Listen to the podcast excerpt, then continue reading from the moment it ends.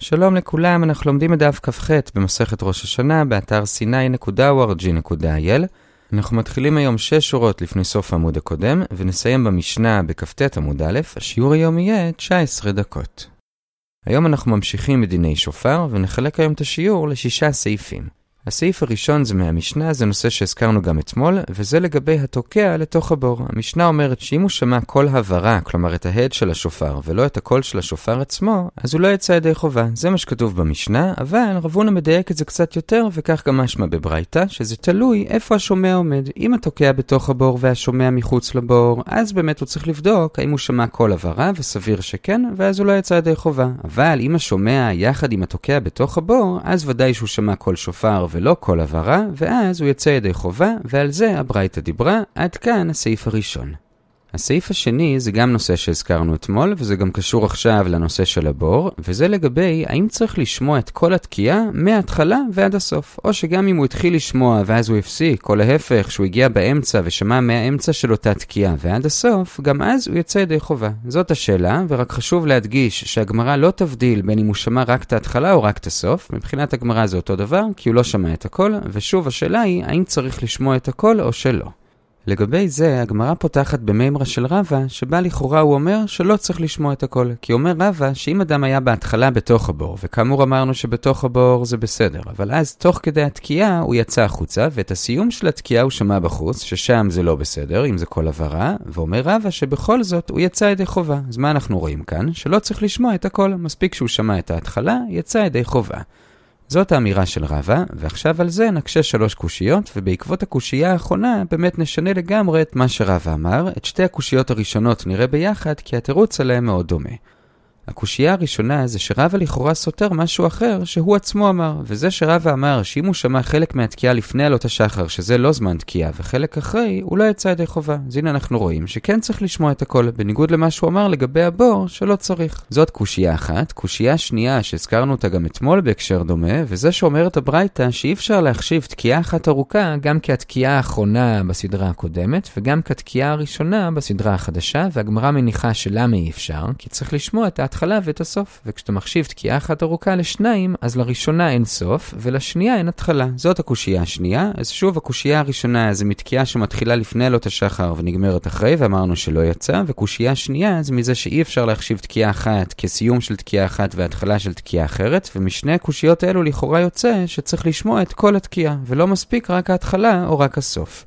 אלה שתי הקושיות הראשונות, ועל שתיהן הגמרא עונה בצורה דומה, וזה שיכול להיות שבאמת לא צריך לשמוע את כל התקיעה מההתחלה ועד הסוף, אבל כן צריך שתהיה תקיעה מההתחלה ועד הסוף. ובשני המקרים שהזכרנו, אין בכלל תקיעה מההתחלה ועד הסוף. כי לגבי המקרה של לפני עלות השחר, מה שנתקע לפני עלות השחר בכלל לא נחשב תקיעה, ולגבי המקרה של תקיעה אחת ארוכה, זה לא כי אני לא שומע את ההתחלה ואת הסוף, זה כי אין כאן התחלה וסוף, כי חיברתי שתי תקיעות ביחד, וזה אי אפשר. לכן שתי הקושיות האלו הן לא קשות, כי באמת צריך שתי תקיעות נפרדות, וצריך שיהיה התחלה וסוף, אבל אולי לא צריך לשמוע הכל, ולכן המקרה של רבא, שהוא שמע את ההתחלה בתוך הבור ואת הסוף מחוץ לבור, ושרבא אמר שהוא יצא ידי חובה, עדיין לא קשה. אז את שתי הקושיות הראשונות דחינו, אבל עכשיו נראה קושייה שלישית. הקושייה השלישית היא מעצם הדין שלנו במשנה, שהתוקע לתוך הבור, אז מי שנמצא בחוץ לא יצא. עכשיו, הגמרא מניחה שכששומעים את התקיעה בחוץ, בהתחלה כן שומעים את כל השופר לבד, ורק אחרי זה ההד מצטרף. כלומר, שאת ההתחלה כן הייתה לו, ורק את הסוף לא היה לו. ובכל זאת, המשנה אומרת שאם הוא שמע את ההד הוא לא יצא. אז הנה אנחנו רואים שכן צריך לשמוע את כל השופר מההתחלה ועד הסוף. וממילא זה קשה על מה שרב אמר על המקרה ההפוך, שבו הייתה לו את ההתחלה ואז הוא יצא מהבור ולא היה לו את הסוף, שהוא אמר שיצא ידי חובה. אז זאת הקושייה השלישית, ובעקבות הקושייה הזאת הגמרא באמת משנה את מה שרבא אמר. ואומרת הגמרא שבאמת גם לפי רבא צריך לשמוע גם את ההתחלה וגם את הסוף. ומה שרבא אמר שאם הוא שמע בתוך הבור ואז יצא ושמע בחוץ שהוא יצא ידי חובה, הוא לא דיבר על השומע. באמת אם מדובר על השומע שיצא מהבור תוך כדי, אז באמת הוא לא יצא ידי חובה, כי הוא לא שמע את הכל בתוך הבור. אלא על מי רבא דיבר? הוא דיבר על הבעל תוקע עצמו. כלומר, אם הבעל תוקע התחיל לתקוע בתוך הבור, ואז תוך כדי התקיעה יצא החוצה, אז כל התקיעה הייתה בסדר, כי כשהוא היה בתוך הבור אז הוא שמע את זה, כי הוא בתוך הבור, וכשהוא יצא אז כמובן שזה בסדר, כי השופר מחוץ לבור, וממילא זה כשר, ועל זה דיבר רבא. עכשיו, אם על זה דיבר רבא, אז מה החידוש? ודאי שזה כשר. אומרת הגמרא שהיינו חושבים שאולי היה איזשהו רגע שבו השופר היה עדיין בתוך הבור, והאוזניים שלו היו כבר מחוץ לבור, אז אולי הוא לא יצא ידי חובה, כי היה איזשהו רגע שבו הוא שמע רק קד, וזה החידוש של רבא, שלזה לא חוששים. אבל גם רבא מסכים שלא רק שצריך שתהיה התחלה וסוף, אלא גם צריך לשמוע מההתחלה ועד הסוף. עד כאן הסעיף השני. הסעיף השלישי מתחיל קצת מעל אמצע עמוד א', וזה לגבי שופר מבהמה שהיא אסורה בהנאה. כמו למשל בהמה שהוקדשה לקורבן, או להבדיל בהמה של עבודה זרה, או בהמה שאדם נדר הנאה ממנה, האם אפשר לתקוע בה בשופר או שלא. אז נתחיל לגבי בהמה של קורבן. רש"י מסביר שמדובר כאן שקצצו את הקרניים של הבהמה לפני שהיא נשחטה ונזרק הדם, כך שזה עדיין זמן שבו היא בוודאי אסורה בהנאה, וכאן נחלק בין עולה לבין שלמים, ונראה לגבי זה שלוש דעות.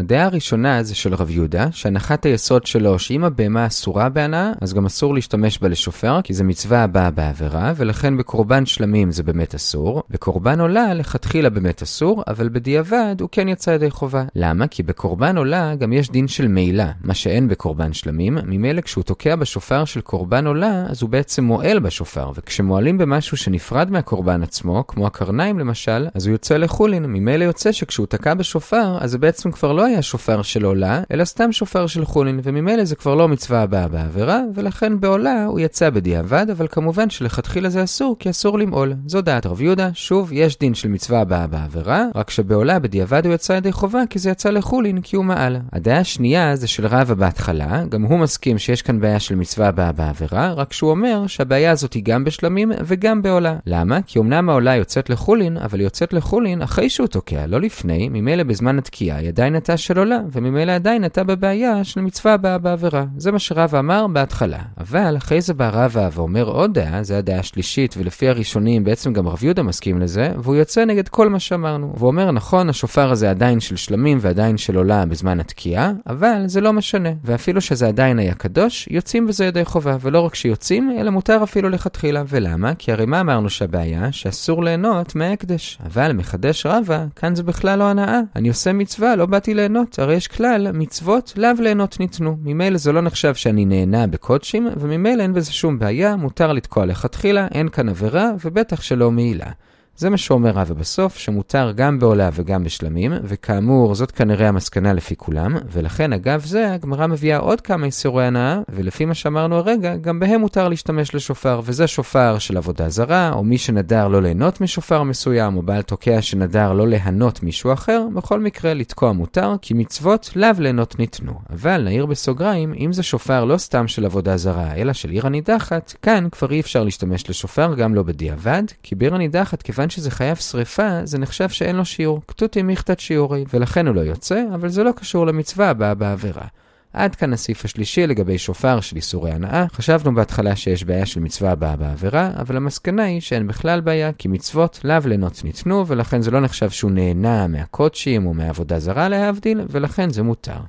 הסעיף הרביעי מתחיל תשע שורות לפני סוף עמוד א', הוא מובא אגב הסיפא של המשנה, שעוד מעט נזכיר אותה, והנושא זה שמצוות לא צריכות כוונה. כלומר, אם אדם עשה את הפעולה של המצווה, אפילו אם הוא לא כיוון לצאת ידי חובה במצווה, בכל זאת הוא יצא ידי חובה. מי אמר את זה? אז בהתחלה שלחו הלכה כזאת לאבוה דשמואל, וזה שאם גויים כפו אדם לאכול מצה בפסח, אפילו שאותו יהודי בכלל לא התכוון לאכול מצה, בכל זאת הוא יצא ידי חובה, כי לא צריך כוונה. זו דוגמה אחת. וכשרבא שמע את זה, אז הוא הביא עוד דוגמה, וזה שאם אדם תקע בשופר בראש השנה לא בשביל לצאת ידי חובה, אלא סתם כי הוא רצה לנגן באותו זמן בשופר, בכל זאת הוא יצא ידי חובה. כי כאמור, מצוות לא צריכות כוונה. עכשיו בסוגריים שאלו על רבא, מה רבא הוסיף באותה דוגמה? הרי לכאורה זה בדיוק מה ששלחו לאבוה דשמואל, שמצוות לא צריכות כוונה. עונה הגמרא לפי רבנו חננאל, שהיינו חושבים שאולי בשופר יש צורך ביותר כוונה, כי זה מכוון ללב, כי כתוב זיכרון תרועה, אז אולי כאן כן צריך כוונה. כמה שמלן שגם במצווה שהיא כולה מופנית ללב, אפילו בזה מצוות לא צריכות כוונה ויוצאים ידי חובה. עד כאן העיקרון, ועכשיו הגמרא מביאה ארבע קושיות על העיקרון הזה, ונראה קודם את השלוש הראשונות, ונתרץ אותם ביחד על ידי אותו עיקרון, ואחרי זה את הקושייה הרביעית.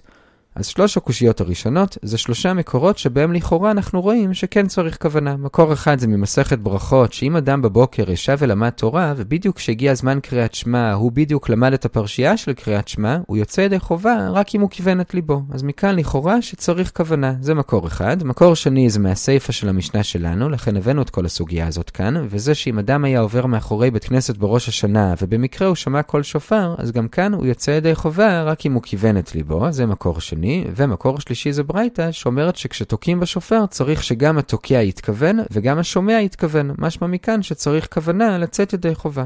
אלה שלוש הקושיות הראשונות על העיקרון שאמרנו שמצוות לא צריכות כוונה, ואת שלוש הקושיות האלו כאמור, הגמרא עונה בצורה דומה, והיא אומרת, צריך לחלק בין כוונה לעצם הפעולה, לבין כוונה ליציאה ידי חובה. כלומר, מה שאמרנו שמצוות לא צריכות כוונה, הכוונה היא שלא צריך להתכוון לצאת ידי חובה. אבל להתכוון לעצם הפעולה הפיזית עצמה, לזה כן צריך כוונה. ובשלוש הקושיות שהזכרנו, כשאמרנו שם שצריך כוונה, הכוונה היא לפעולה הפיזית, ולא לכוונה לצאת ידי חובה. זה באופן כללי. עכשיו נפרט את זה בקושיות עצמם. אז לגבי מי שהיה קורא בתורה, הגמרא עושה אוקימתא שמדובר במישהו שקורא להגיע, וממילא הוא לא ממש קורא את כל המילים כמו שצריך, ומה שאמרנו שצריך שיתכוון, הכוונה היא לא להתכוון לצאת, אלא פשוט להתכוון לקרוא את המילים כמו שצריך. כלומר, לעשות את הפעולה הפיזית. זה לגבי הקושייה הראשונה. לגבי הקושייה השנייה של מי שעובר מאחורי בית כנסת ושמע את השופר, אז גם כאן הכוונה היא לא שהוא צריך להתכוון לצאת ידי חובה, אלא פשוט הוא צריך להתכוון לשמוע ולשים לב שזה באמת שופר ולא סתם איזה קול שעשה חמור. כלומר, צריך כוונה לפעולה הפיזית, אחרת זה בכלל לא נחשב שהוא שמע.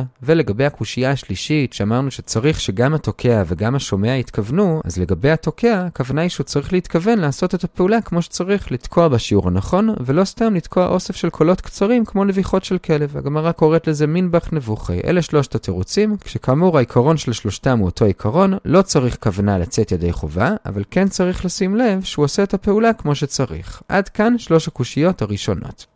הקושייה הרביעית היא בשליש העליון של כ"ח עמוד ב', וזה קושייה של אביי. אביי מקשה מהלכה שהייתה ידועה, וזה שמי שישן בסוכה בשמיני עצרת, לא לוקה משום בעל תוסיף. למה הוא לא לוקה? הרי הוא הוסיף עוד יום לחג הסוכות, אלא שהבאי מניח שלמה הוא לא לוקה, כי הוא לא התכוון לעשות את זה לשם מצוות סוכה, וממילא הוא לא הוסיף כאן שום דבר. אבל הבעיה היא שזה מובן רק בהנחה שלא צריך להתכוון. אבל אם נניח שמצוות לא צריכות כוונה, אז אפילו שהוא לא התכוון לשם מצוות סוכה, זה נחשב שהוא כן התכוון, ולכאורה הוא צריך ללקוט משום בעל תוסיף. אלא מזה שבכל זאת הוא לא לוקה, כנראה שמצוות כן צריכות כוונה, ולכן הוא לא לוקה, כי הוא לא התכוון. זאת הקושייה של אביי, שוב, מזה שמי שישן בסוכה בשמיני עצרת לא לוקה, כנראה זה כי צריך כוונה, והוא לא התכוון. זאת הקושייה, ועל זה הגמרא מביאה שלוש תשובות. התשובה הראשונה עדיין בערך בשליש העליון של עמוד ב', שזה ששם לא לוקים על בעל תוסיף, זה לא כי צריך כוונה, באמת לא צריך כוונה. זה שלא לוקים זה פשוט כי לא לוקים על בעל תוסיף אחרי הזמן של המצווה. כלומר, האיסור של בעל תוסיף זה להוסיף דברים בתוך המסגרת של הזמן של המצווה, ולא אחריה. זה התירוץ הראשון. את התירוץ הזה הגמרא דוחה, עוד מעט נראה מאיפה, והיא מוכיחה שיש בעל תוסיף גם אחרי הזמן של המצווה, ולכן אנחנו עוברים לתירוץ השני. התירוץ השני מניח שיכול להיות שיש בעל תוסיף גם אחרי הזמן, ובאופן כללי מצוות לא צריכות כוונה, אבל בשביל לעבור על בעל תוסיף, לזה כן צריך כוונה. למה? אז השפת אמת מסביר שלמה אנחנו אומרים שמצוות לא צריכות כוונה, כי אנחנו מניחים שברירת המחדל של יהודי זה שהוא מתכוון לצאת ידי חובה, גם אם הוא לא חשב את זה בפירוש. אבל אם אותה כוונה למצווה בעצם תגרום לו לעבירה של בעל תוסיף, אז כאן כבר לא מניחים שהוא התכוון לזה, ולכן בשביל לעבור על בעל תוסיף צריך כוונה, ולכן מי שישן בסוכה בשמיני עצרת, הוא לא עובר על בעל תוסיף, למרות שבדרך כלל מצוות לא צריכות כוונה, כאן צריך, וכיוון שהוא לא התכוון, הוא לא עובר. זה התירוץ השני, אבל גם את התירוץ הזה הגמרא דוחה, גם את זה עוד רגע נראה מאיפה, והיא מוכיחה שיש בעל תוסיף גם כשאתה לא מתכוון למצווה, וממילא אנחנו עוברים לתירוץ השלישי והאחרון. התירוץ השלישי זה בעצם סוג של שילוב של שני התירוצים הקודמים, כלומר הוא אומר נכון שאפשר לעבור על בעל תוסיף גם אחרי הזמן, ונכון שמצוות לא צריכות כוונה גם בשביל בעל תוסיף, אבל אם נחבר את שני הגורמים האלה, כלומר גם בעל תוסיף וגם אחרי הזמן, בשביל זה כבר כן צריך כוונה, ולכן מי שישן בסוכה בשמיני עצרת, הוא לא עובר על בעל תוסיף, למרות שבדרך כלל לא צריך כוונה גם בשביל לעבור על בעל תוסיף, ויש בעל תוסיף גם אחרי הזמן, אבל כיוון שזה גם אחרי הזמן וגם לא הייתה לו כוונה, אז בזה לא עוברים על בעל תוסיף. זה התירוץ השלישי, נחזור שוב על שלושת התירוצים ונדגיש את ההבדל ביניהם. התירוץ הראשון היה שבכלל אין בעל תוסיף אחרי הזמן, כלומר גם אם הוא ממש ישן בסוכה והתכוון שהוא עושה את זה לשם מצוות סוכה, הוא לא יעבור על בעל תוסיף. התירוץ השני אמר שיש בעל תוסיף אחרי הזמן, אבל בשביל בעל תוסיף צריך כוונה, ובאמת אם הוא יכוון לצאת ידי חובה בשנה הזאת בשמיני עצרת, אז הוא כן יעבור על בעל תוסיף, בניגוד לתירוץ הראשון. התירוץ השלישי אמר שנכון שצריך כוונה לעבור על בעל תוסיף, אבל רק בבעל תוסיף כזה שהוא אחרי הזמן. אבל בעל תוסיף להוסיף שהוא במסגרת הזמן, בזה לא צריך כוונה. אלה שלושת התירוצים, ובעצם נשארנו בסופו של דבר עם הכלל שמצוות לא צריכות כוונה, וזה שהוא לא עובר על בל תוסיף בשמיני עצרת, זה בגלל התירוץ השלישי. עכשיו, לסיום החלק הזה בסוגריים, נחזור קצת אחורה, ונראה למה דחינו את התירוץ הראשון והשני. אז נזכיר, התירוץ הראשון היה שפשוט אין בעל תוסיף אחרי הזמן. על זה הגמרא מביאה שתי קושיות, אחת רב שמן מביא אותה בפירוש, ואחת שהגמרא מביאה ונראה למה רב שמן לא הביא אותה. הקושייה שרב שמן מביא זה מכהן שמוסיף עוד ברכה אחרי שלוש הברכות של ברכת כהנים, והוא אומר שזה נחשב בעל תוסיף. עכשיו הרי כאן זה בעצם נחשב אחרי הזמן, כי הוא כבר סיים עם שלוש הברכות. אז הנה אתה רואה שיש בעל תוסיף גם אחרי הזמן. זאת קושייה אחת.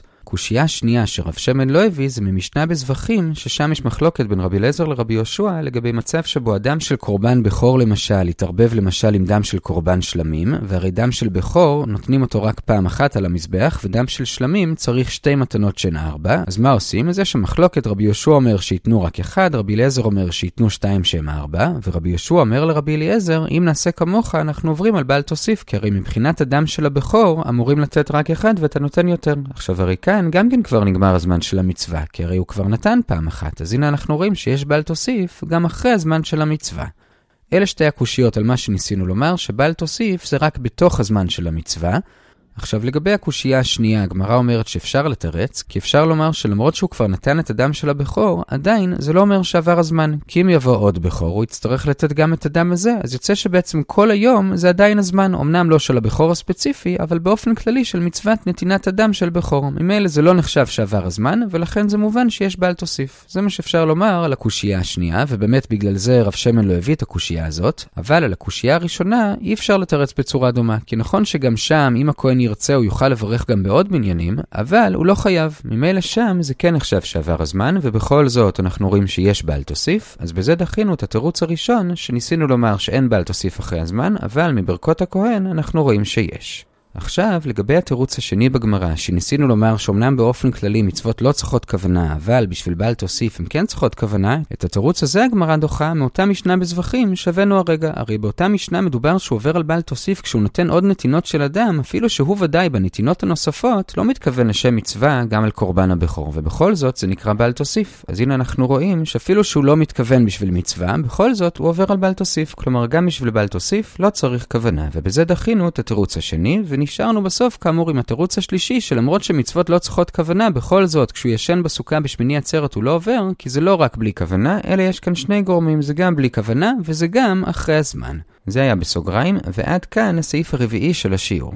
הסעיף החמישי והאחרון זה בשורה האחרונה בעמוד ב', וזה לגבי האם צריך כוונה להוציא אחרים בשופר. כלומר, למדנו הרגע שמצוות לא צריכות כוונה, אבל זה לגבי כשהשאלה היא האם הוא יצא ידי חובה, שבזה הוא לא צריך להתכוון, מספיק שהוא תקע והוא יצא. אבל מה לגבי הבעל תוקע שמוציא אחרים, שהם רק מקשיבים לו, האם הוא צריך כוונה להוציא אותם? אז בזה יש שני שלבים. בהתחלה הגמרא מביאה את רבי זיירא שאומר שהוא צריך, אבל הגמרא מקשה עליו משני מקורות. קושייה אחת מהמשנה שלנו, שמי שעובר מאחורי בית כנסת, אז אמרנו שאם השומע התכוון לצאת, אז הוא יצא. עכשיו הרי כאן, הבעל תוקע הרי לא יודע שיש עוד יהודי שמקשיב מאחורי הבית כנסת, כלומר הבעל תוקע לא התכוון להוציא אותו, אז הנה לכאורה שלא צריך שהתוקע יכוון להוציא, אבל את זה דוחה הגמרא שרבי זעיר יאמר שאם סתם אדם תוקע ומישהו אחר מקשיב לו, אז התוקע כן צריך לכוון להוציא את השומע. אבל כאן שמדובר בבית כנסת, אז הרי הבעל תוקע מן הסתם מתכוון להוציא את כל מי ששומע, גם אנשים שהוא לא רואה אותם וגם אותו איש שמאחורי הבית כנסת. לכן במשנה הוא כן יוצא, אבל סתם אדם שהוא לא בעל תוקע רשמי, הוא כן צריך לכוון בפירוש להוציא את השומע. אז את הקושייה הראשונה תרצנו, אבל את הקושייה הבאה כבר לא נצליח לתרץ. הקושייה הבאה זה גם ממקור שהזכרנו מקודם, וזה שהתוקע והשומע, שניהם צריכים לכוון. עכשיו מקודם כבר הזכרנו שכאן הכוונה היא לא לכוונה לצאת ידי חובה, אלא פשוט למשהו יותר טכני, שהתוקע יתכוון לפעולה הפיזית, לעשות את זה כמו שצריך, והשומע ישים לב שזה קול של שופר, אבל לא סתם קול של חמור. בכל אופן ההנחה היא שהכוונה שמדובר כאן גם של התוקע וגם של השומע, היא אותה סוג של כוונה, אותה כוונה טכנית, ולא כוונה יותר מהותית. ממילא מכאן ראיה שהתוקע לא צריך לכוון איזה כוונה מיוחדת להוציא ידי חובה, אלא רק אותה כוונה טכנית. אז זאת הקושייה השנייה על רבי זירא, שאמר שהוא צריך כוונה להוציא ידי חובה, ובעקבות הקושייה הזאת אומרת הגמרא, אתה צודק, אבל זה מחלוקת תנאים, והגמרא מביאה ברייתא, ששם זה מחלוקת תנאים מפורשת, שתנקמה אומר שהתוקע לא צריך לכוון להוציא, ורבי יוסי אומר שהוא צריך, אלא אם כן מדובר בבעל תוקע, שאז כמו שאמרנו מקודם, מן הסתם הוא מתכוון להוציא את כולם. זה היה הסעיף החמישי, ובזה הגענו למשנה בכ"ט עמוד א', נעצור כאן, נחזור על מה שראינו. חילקנו היום את השיעור לחמישה סעיפים. בסעיף הראשון, לגבי התוקע לתוך הבור, אמרנו שאם הוא בתוך הבור עם השופר, אז הוא יוצא ידי חובה, כי הוא שומע את השופר עצמו, ורק אם הוא מחוץ לבור, אז יש בעיה שאולי הוא שומע כל הברה ולא את השופר עצמו, זה הסעיף הראשון.